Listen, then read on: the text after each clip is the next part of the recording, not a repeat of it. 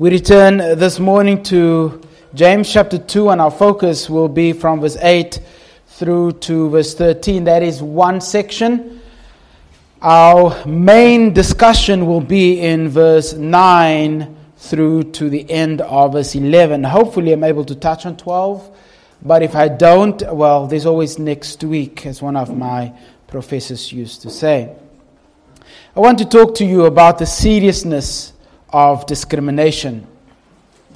The seriousness of discrimination. I'm going to touch on the law and focus on one aspect of the law. Then next week, I will come back and deal with another aspect of the law. This morning, we will look at the condemnation of the law as it relates to the seriousness of, condemna- of uh, discrimination.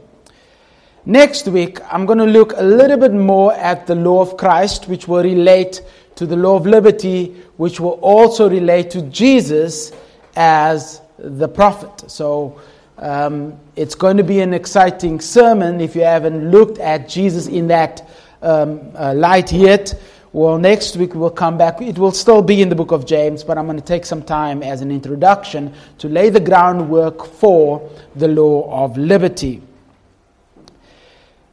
Today, however, there are many facets to the problem of discrimination.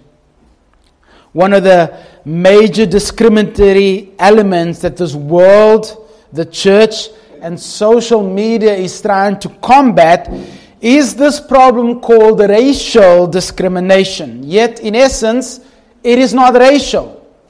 Why? Because the Bible says, from one man he made all. There is one race. If there is one race, you cannot discriminate racially. Make sense? So then it is not racial discrimination, but color discrimination or class discrimination, or today it is social political correctness discrimination. You have to say the right thing or you will be discriminated against. So you can't say mother anymore. You have to say a birthing person. No.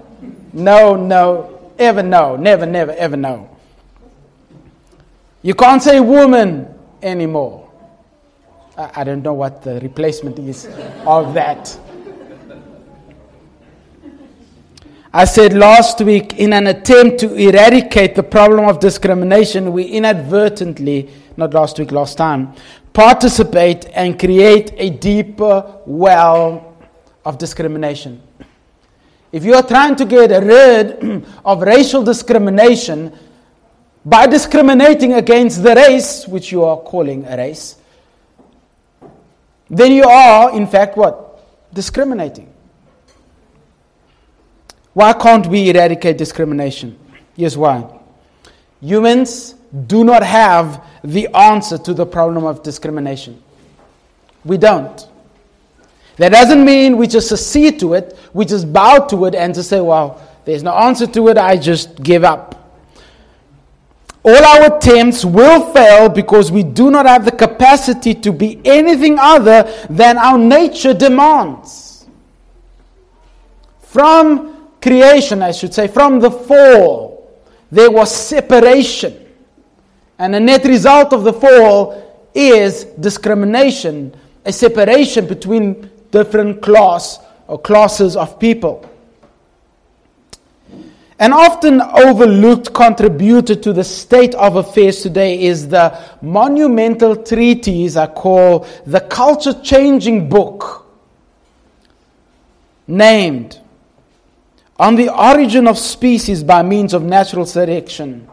Subtitle or The Preservation of Favored Races in the Struggle for Life, written by, you know, Charles Darwin. In this book, he wrote, I could not, quote, I could not have believed how wide was the difference between savage and civilized man. Viewing such men, savage men, can hardly make oneself believe sorry, viewing such men, one can hardly make oneself believe that they are fellow creatures and inhabitants of the same world. The barbarians, right? The savage people. It is a common subject of conjecture what pleasure in life some of the lower animals can enjoy. How much more reasonably the same question may be asked of these barbarians? Lower forms, lower class, lower man. You find these words in his book. So, anybody that looked different to him, Aborigines, slaves, blacks, colored folk, were not the favored race, but he was. What do you call that? Discrimination. While I did pick this up as I was reading through some of the sections in his book, which is actually an interesting read. He uses the, the word race synonymously with species. And I found that interesting. And some doctors argue, well, he's not actually a racist because he actually uses the word race interchangeably with species. Let's think about that. There is no difference between race and animal species. But in this difference of race and species, he says there is a favored species or race, and there is a unfavored species and race. There are lesser forms of species and there are higher forms of species. Those of the Caucasian species are further removed than those of the non Caucasian species. So you are closer, if you are not white, you are closer to the monkey, and if you are white, you are further removed from the monkey. He makes no distinction between a species, animal species, and the human race. Why? Because in evolutionary thinking, we all come from the same monkey, right? This dude decided he wants to stand up and walk upright, and then boom, there's the man.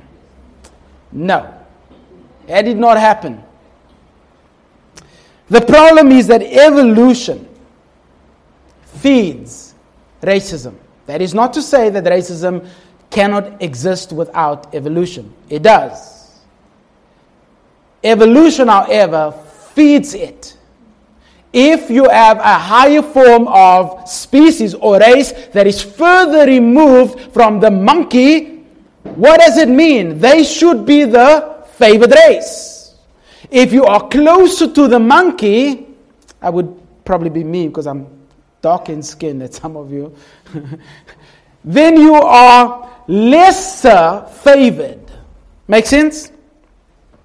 Let me ask you this question How can you have this philosophy? That's a nice um, hyperbole. How can you have this garbage taught in school and expect kids not to act like monkeys?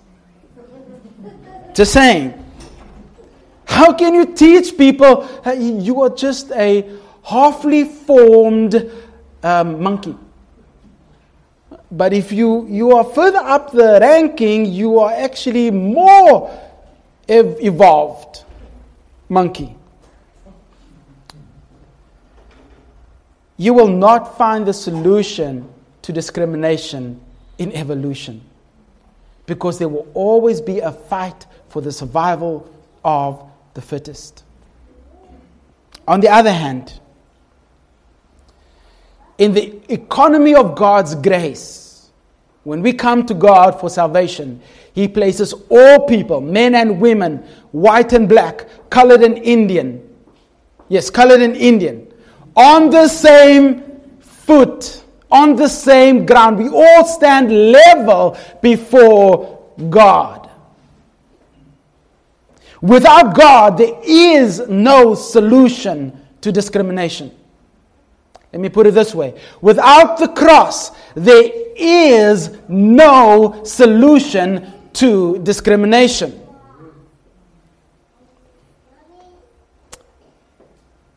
God provides the answer not based on any work that we can do, that we would do, or could ever do. But God provides the answer because at the foot of the cross, we all stand equal. The solution is not found in policies or politics, but in a person, Jesus Christ the Lord. James tells his community of faith the problem of discrimination can be overcome because of the faith of our Lord Jesus Christ. Look at chapter 2, verse 1. My brothers, show no discrimination, partiality, or favoritism as you hold the faith in our Lord, or rather the faith of our Lord Jesus Christ. The glory. if you have the faith of our Lord, you should not discriminate. Because you see people through the lens of the cross as blood bought citizens of his kingdom. And so you don't discriminate against God's people. And you don't look down on those who are not God's people. But you have empathy and love for them because they need what you have been given in Christ. See, Jesus removes the barrier. He alone can bring peace. Therefore, if we obey His command, then at the same time we combat discrimination. That's James's point. In verse 8, the counter activity to showing discrimination is this the royal law love your neighbor as yourself. To combat discrimination in this church, James says, here's the answer well, if you love your neighbor as yourself, you will not be discriminating against God's people. This means that the answer to the church's problem of discrimination, and it has taken place. You see that the the um, southern, what was it? Uh, what's a church called in in Al Mola? Southern Baptist convention and churches are now overreacting to, yes, a history of discrimination. And yet the problem is not to follow politics. The problem is, the, the, sorry, the answer is not to follow politics. The answer is merely following the law of Christ, doing what he says. Now, as we continue in this passage, James escalates his discussion. He points out to us, and as he does to his audience, the seriousness of discrimination. There is one point that is repeated both in verse 9 and in verse 11. Look with me at verse 9. But if you show partiality, you are committing sin and are convicted by the law as what? transgressors. Now look at verse 11. For he who said, Do not commit adultery, also said, Do not murder. For if you do not commit adultery, but do murder, you have become a what? Transgressor of the law. See those two points? Transgressor, transgressor. Well, what is he saying? This is what you are when you do not obey the law of Christ. This is what you become when, or rather demonstrate when you do not fulfill the law. You are convicted as a transgressor and you have become a transgressor of the law. That's the main thrust. the weight and the seriousness of the sin of discrimination is revealed that those who discriminate against God's people become transgressors of God's standard, of God's law. Now, as we, you may have come to expect in the book of James, it's never that simple. So he hinges that main point, which is pretty simple, upon two cre- crucial truths. Number one, it relates, the seriousness of discrimination relates to the nature of the law. Secondly, the seriousness of discrimination relates to the origin of the law. Those are the two points that relates to the major point that you become a transgressor. It's serious because of what the law is, and it's serious because of where the law comes from. And you can actually see this in the text. If you look at verse 10, there's a conjunction for, and if you look at verse 11, there's another conjunction for.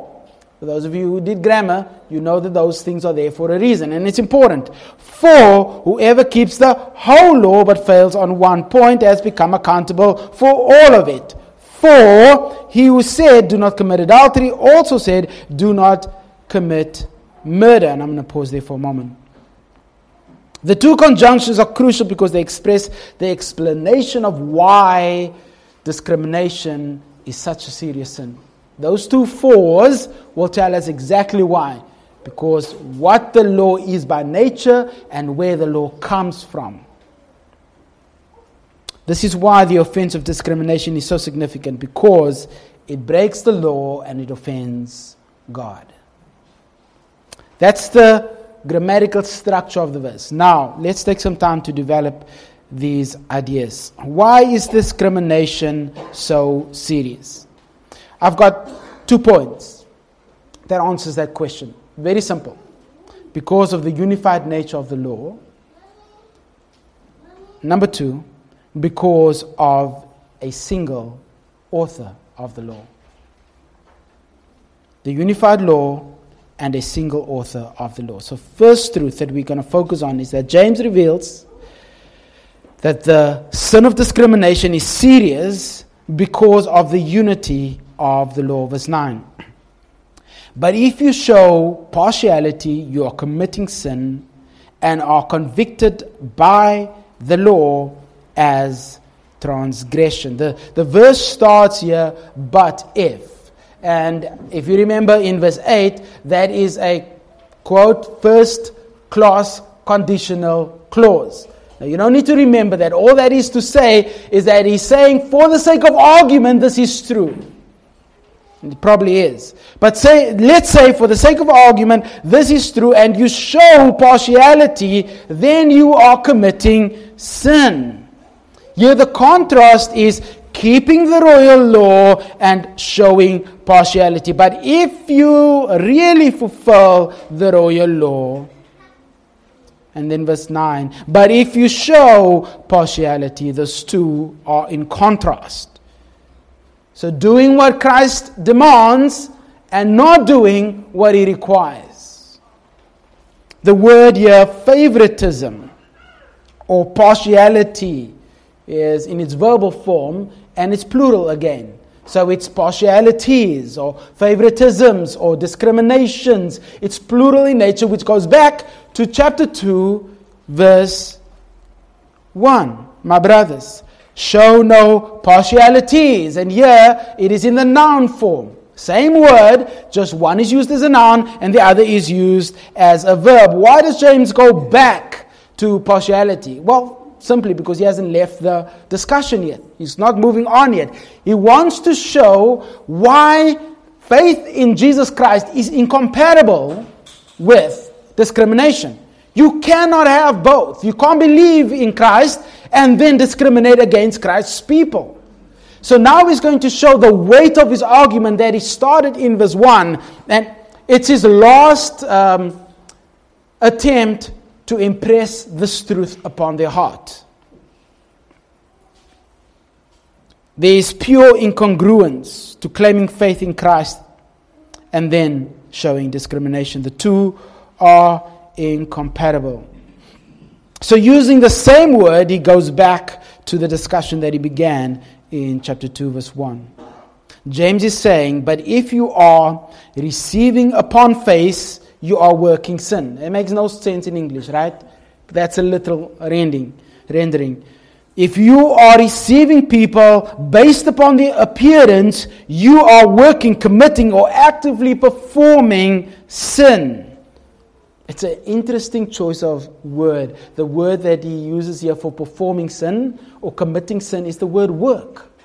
And it's not usually used of committing sin.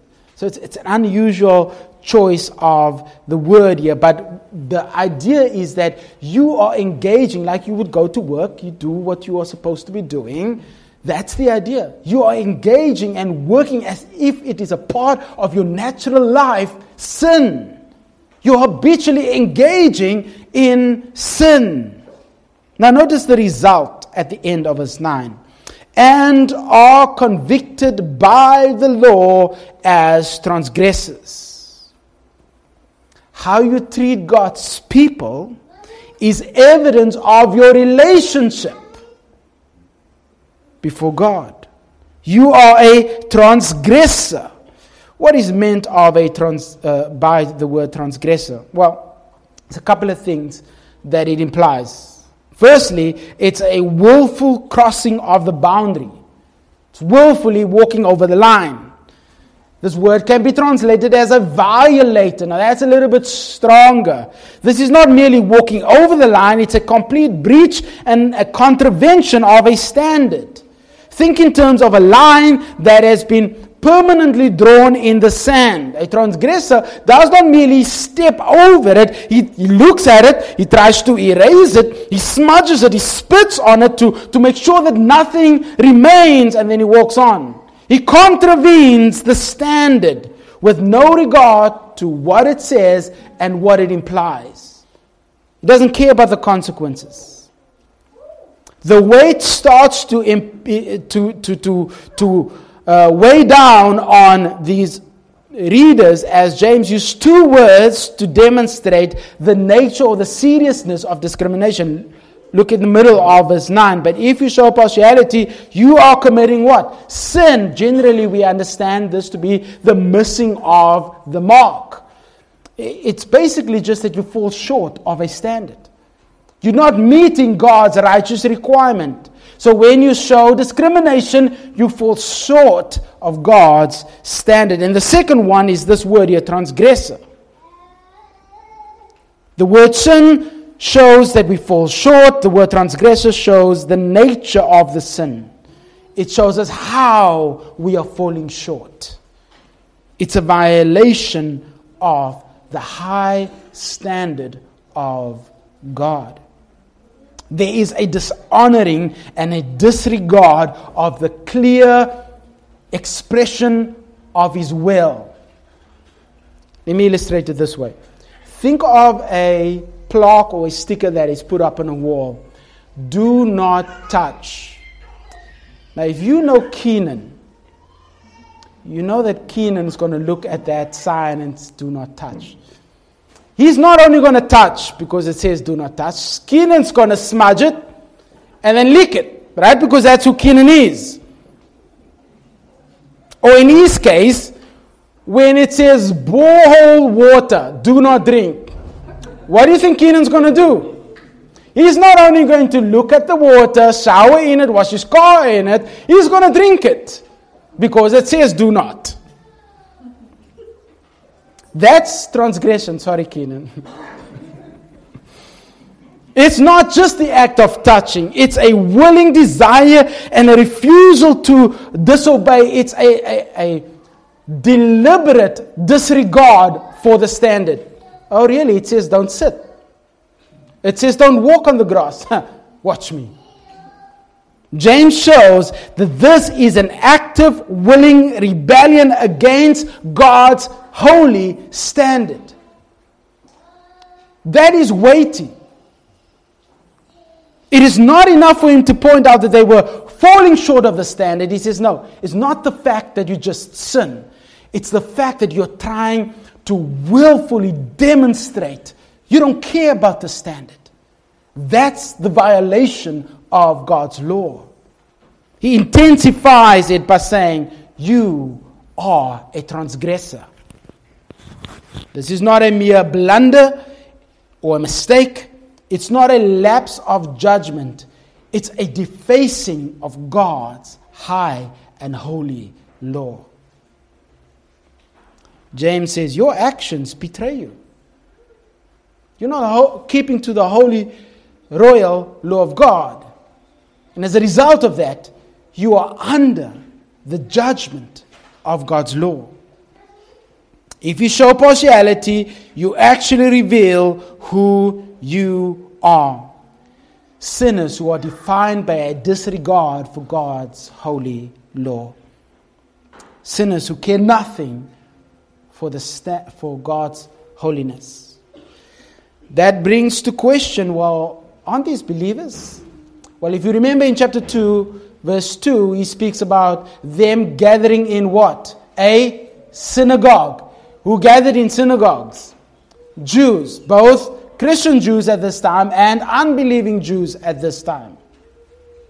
James is using this as both a condemnation on those who discriminate against God's people and a means of telling those who are not God's people, you fall short. There is something wrong with the way that you are acting. There's a weight to what he's saying. You're convicted by the law.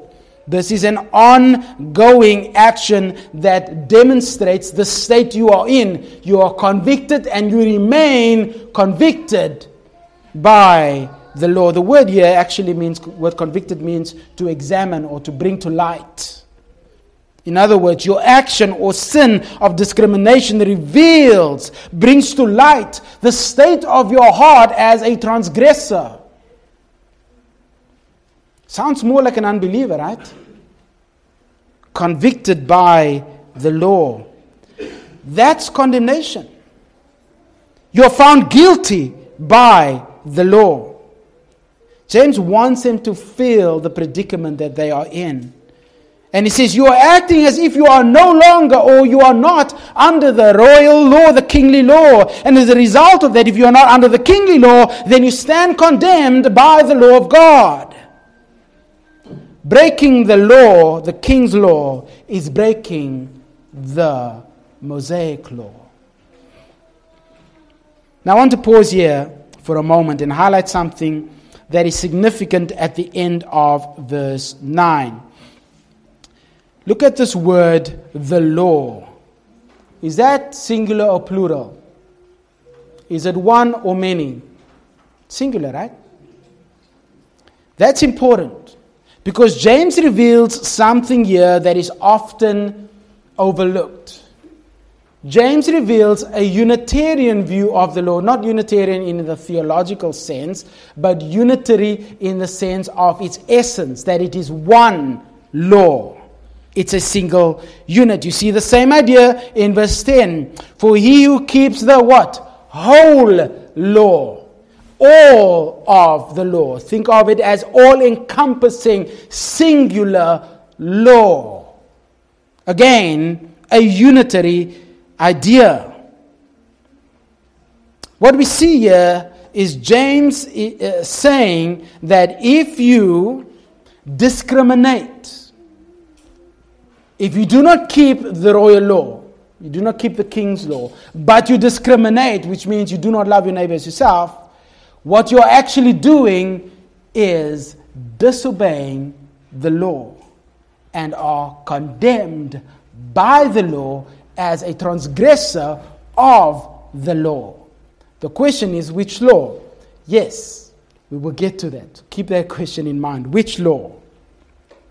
Why does the singular law matter? Because James believes, as Jesus believes, as the apostles believed, that the whole law is in view when the law is mentioned. Therefore, the condemnation of the law is not just the condemnation of the one single act, but the condemnation that would be laid on the entirety of the law. James provides a commentary on the law. So if you break one, you break them all. Not in the sense that each one of them are, are transgressed equally or individually. But instead, since the law is a unified whole, regardless of which one you break, you are still counted guilty of the entire law. Make sense? Look at verse 10. For whoever keeps the whole law but fails at one point has become accountable uh, for all of it a unified law and a unified judgment on the unified law. Jews in the, James, in the time of James made a distinction between important laws and not so important laws. So the laws relating to God were significant, most important. Love the Lord, keep the Sabbath. Most important laws keep the Sabbath was almost as equal as loving the Lord. So if you break the Sabbath, that's it. But on the other hand, they would say, well, you know what? Uh, murder is not on the same level. Um, dishonoring your father and your mother, it's not on the same level because it's not one of the most important laws or commands. I think people have that same idea today. There are more important commands and lesser important commands. Keep your hand here, go to Leviticus chapter 19. The reality is that Jesus nor the apostles had this idea of the law.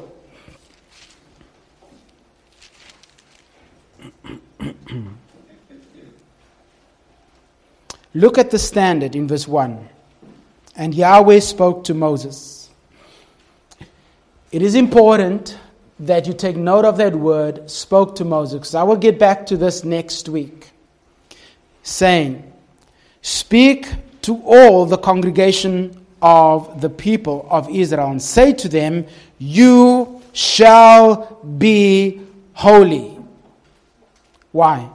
For I, Yahweh, your God, am holy. That's the standard. You will meet my standard. You must meet my standard. The, the verbiage in the Hebrew here is this is an absolute requirement. You cannot falter on it, which means by default, they cannot attain it.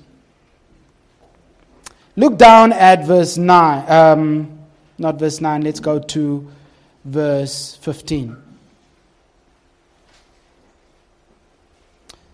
The general law here is love your neighbor as yourself.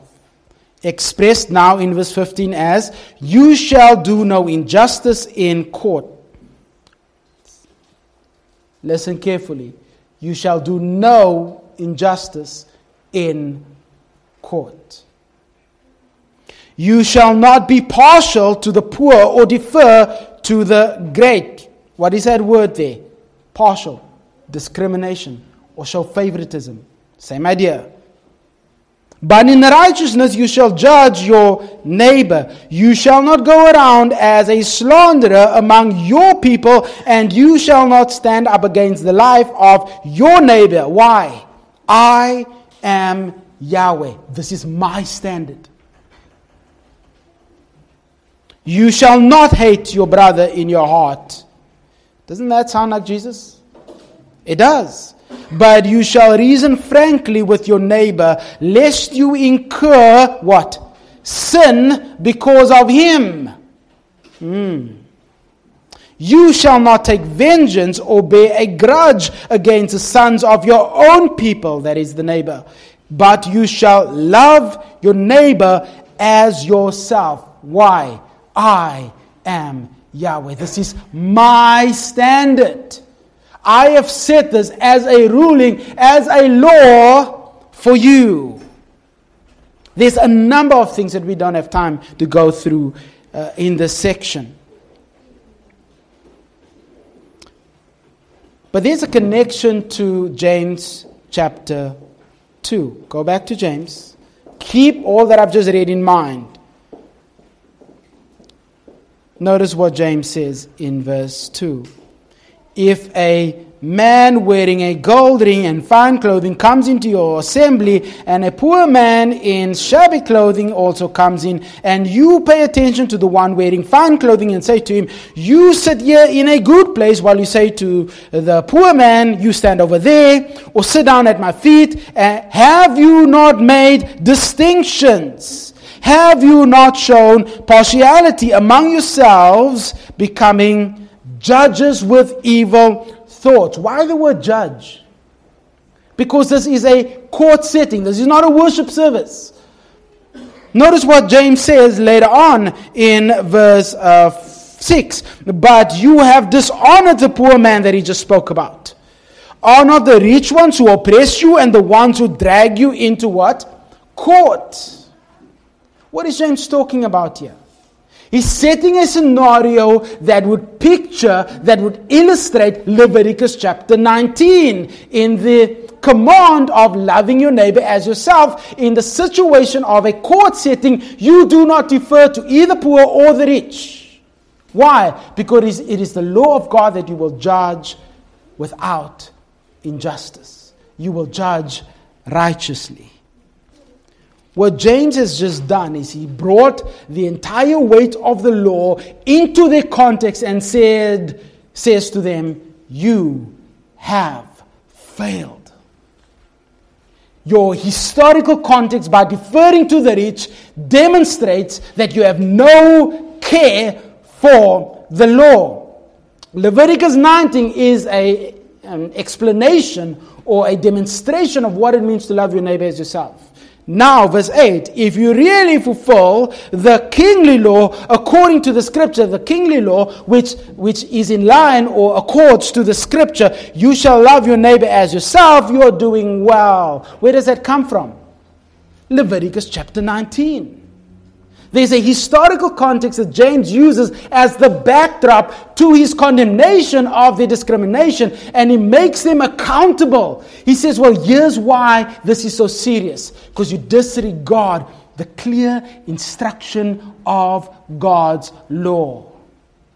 It is stated in his law. It's not a minor law, it is part of the law. James sees this as a unified whole.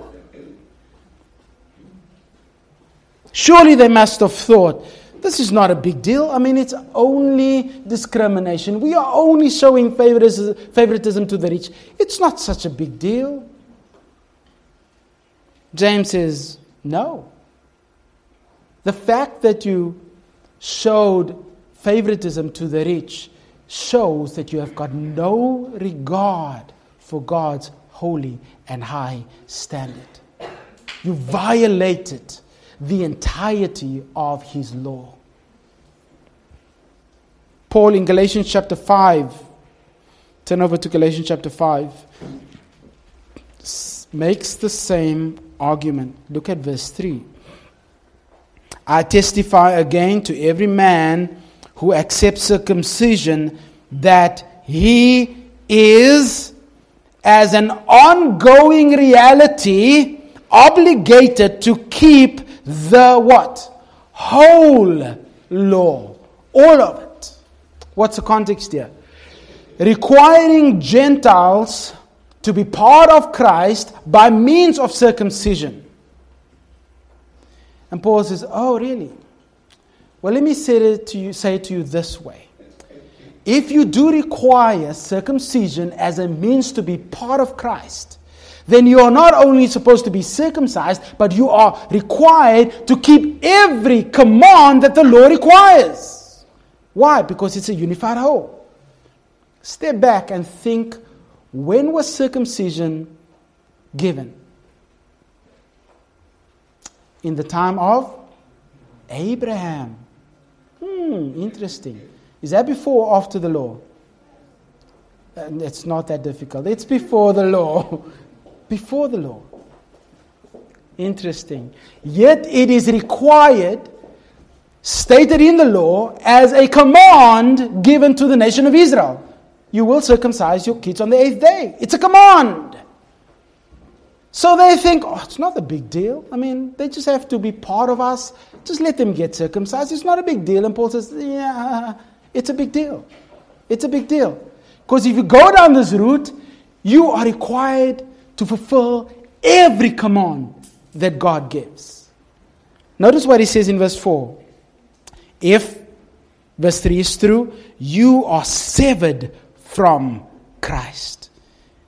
You who would be justified by the law, you have fallen away from grace.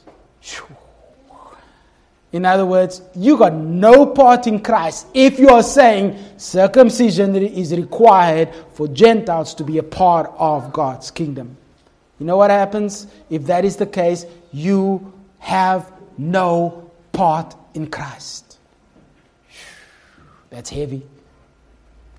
Paul shows that if you are accepting as an ongoing reality the performing of the act of circumcision, then you are obligated as an ongoing reality to submit yourself to everything else that the law says. Why? because the law is a unified whole. Paul understood it, James understood it, Jesus understood it. Jesus says, Does not the law and the prophets or the Psalms or the writings uh, speak of me? The law, as a single unified whole, speaks of me. You will not find in Scripture a threefold category which um, is called the, slip my mind, tripartite um, breakdown of the law. It's moral law, the civil law, and the ceremonial law. You will not find it in Scripture. You will not find it on the lips of Jesus. You will not find it in the intertestamental period. The Jews don't speak of the law in that terms. They understand that it's a, it's, it's a unified whole, it's one law. Now, it is granted, it is helpful to think of the law in terms of how it relates to both to the moral, civil, and, and ceremonial aspects. It is helpful to think of how the law relates to those three areas of life, because those three areas of life is how we exist, even as Gentiles. But James, like his half brother, Jesus, shows the unity of the law and therefore the high demand of the law. Whenever you read Leviticus, take note of the statement, For I am holy. The law is given by a holy God, which means the requirement of the law is what? Holy. It's a high standard. James is saying that if you are really keeping the royal law, look at, go back to James.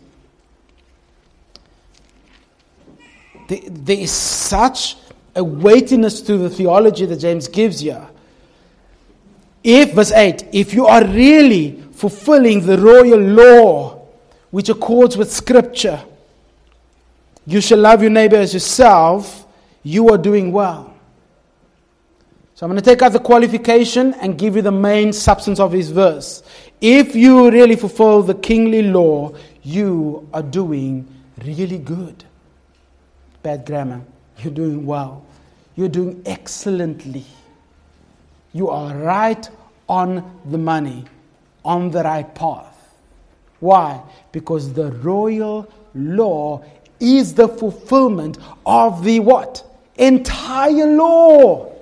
So fulfill this law and you have obeyed God entirely.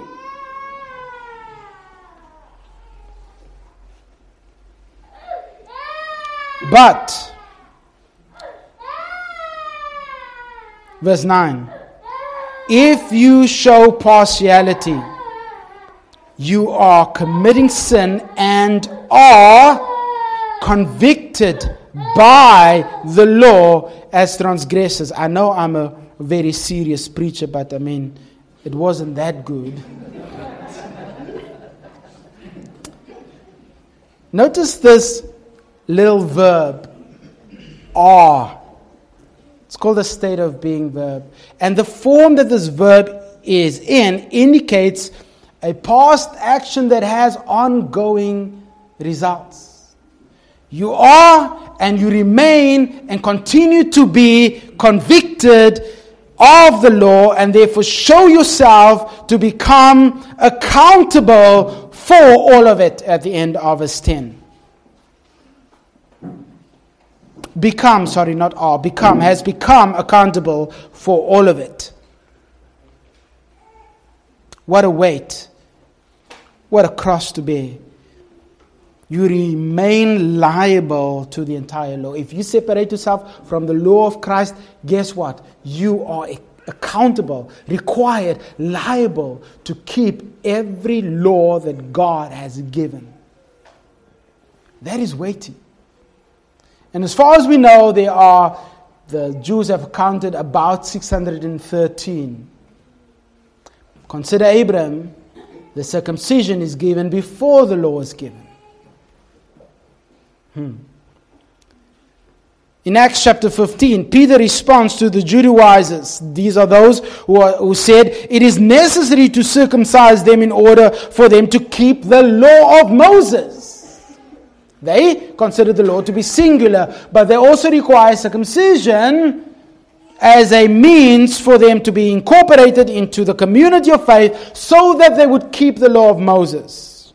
Peter responds And God, who knows the heart, bore witness to them by giving them the Holy Spirit, just as He did to us. And He made no distinction between us and them. Having cleansed their hearts by faith, now therefore, why are you putting God to the test by placing a yoke on the neck of the disciples that neither our fathers nor we have been able to bear. We couldn't do it, we cannot do it, and we could not ever do it. The law as a whole was just a weight too much for them to bear. Peter recognizes that. He says, We couldn't keep the law. So why are we expecting the Gentiles to keep the law? James is saying that right here. Why would you ever put this weight upon yourself? Here's the solution the royal law, the kingly law. Yet, if you break the law to love your neighbor as yourself, you are liable for all of the law. Breaking this command, this is the weight. Breaking this command to love your neighbor as yourself brings down the entire condemnation of God on breaking the entire law. It's as if you have broken each command that He has given. The weight that James is placing behind this in, verse 9 and 10 is he's saying that if you Show partiality, that is the breaking of the royal law, it is breaking the, the command of God. If you show partiality, then you stand convicted and therefore judged by the law, and the entire judgment of the law rests on you. There's no escaping that. There is also a contrast here between the law of the kingdom, the royal kingly law, and the law. Look at verse 8 and 9. If you are really fulfilling the royal law, which accords to Scripture or with Scripture, you shall love your neighbor as yourself, you are doing well. But if you show partiality, you are committing sin and are convicted by the law. What is that law? That is the law of Moses as transgressors. Again, if you're doing well, you're doing well if you keep the royal law, but you stand condemned by the Mosaic law. James is not shepherding them to keep the Mosaic law. Not by all means. He's saying you have a principle that God has given. It is this kingly royal law, not the Mosaic law.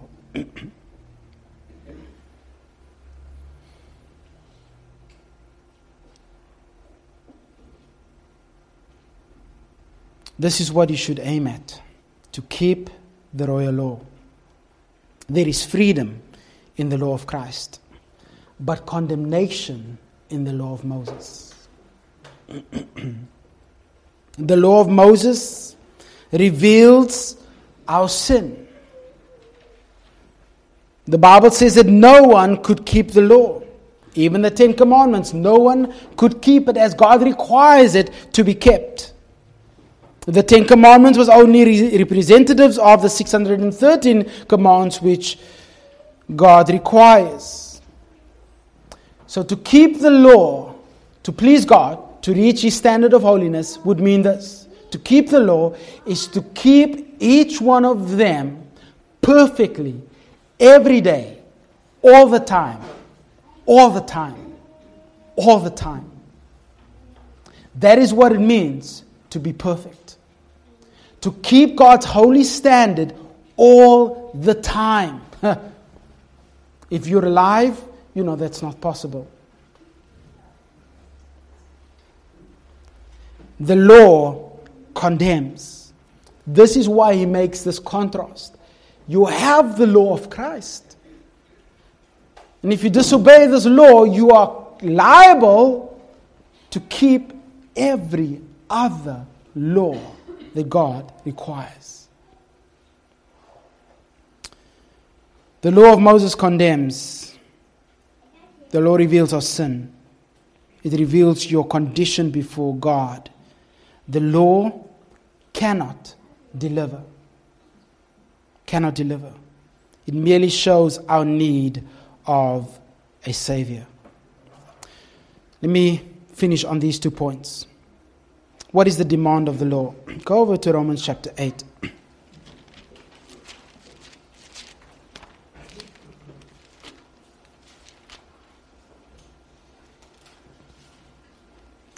Romans 8, verse 2. Again, I will look at this next week. I'm just going to mention it here. For the law of the Spirit of life has set you free in Christ Jesus from the law of sin and death. For God has done what the law, weakened by the flesh, could not do by sending his own Son in the likeness of sinful flesh. And for sin, he condemned sin in the flesh. Why? In order that the righteous requirement of the law might be fulfilled in us. Us who walk not according to the flesh, but according to the Spirit. There is a demand that the law has. It's called the righteous requirement. God's righteous demand is that we need to be like Him in order to have a relationship with Him. Be holy, for I am holy. That's my standard. These laws demonstrate my standard. In order for you to have a relationship with me, you need to perfectly keep all these laws all the time, every time, every day, the minute you wake up till, till you go to bed, as long as you live. That's the demand of the law. The high demand of the law can never be met. Well, Paul tells us why. The law, for God has done, in verse 3, what the law, weakened by the flesh, could not do. We could never, ever keep what the law requires. None of us, whether Jew or Gentile, could never do it because it's such a high and holy standard. The demand of the law is way beyond the capacity of human beings because the law reveals the divine character and holiness of God. Love the Lord your God with all your heart. Why? Because I am holy. Love your neighbor as yourself. Why? Because I am holy. Sacrifice every day a lamb. Why? For I am holy on the day of atonement, sacrifice a, a, a, lamb for the sins of the people and, and take the goat, take him outside and let him wander, uh, that the sins may be removed from his people. Why? For I am holy. Do not murder. Why? For I am holy. Do not lie, for I am holy. Do not steal, for I am holy. The standard for why we do what we do is God. But we cannot do what God requires in and of ourselves. That's why you have the new covenant, where the law of God is written on our hearts by Jesus Christ coming to live in us. Therefore, when Romans says here that the, the righteous requirement of the law has been met, when God comes to live in us, that holy requirement is fully and perfectly satisfied. And you no longer I don't want to say don't need to keep the law because we couldn't keep the law, but you keep the law because now the law has been kept by Jesus Christ and He lives in us, enabling us by His Spirit to do the things that He requires. The law shows not only that there's a high demand, but it shows that we have need. Three minutes.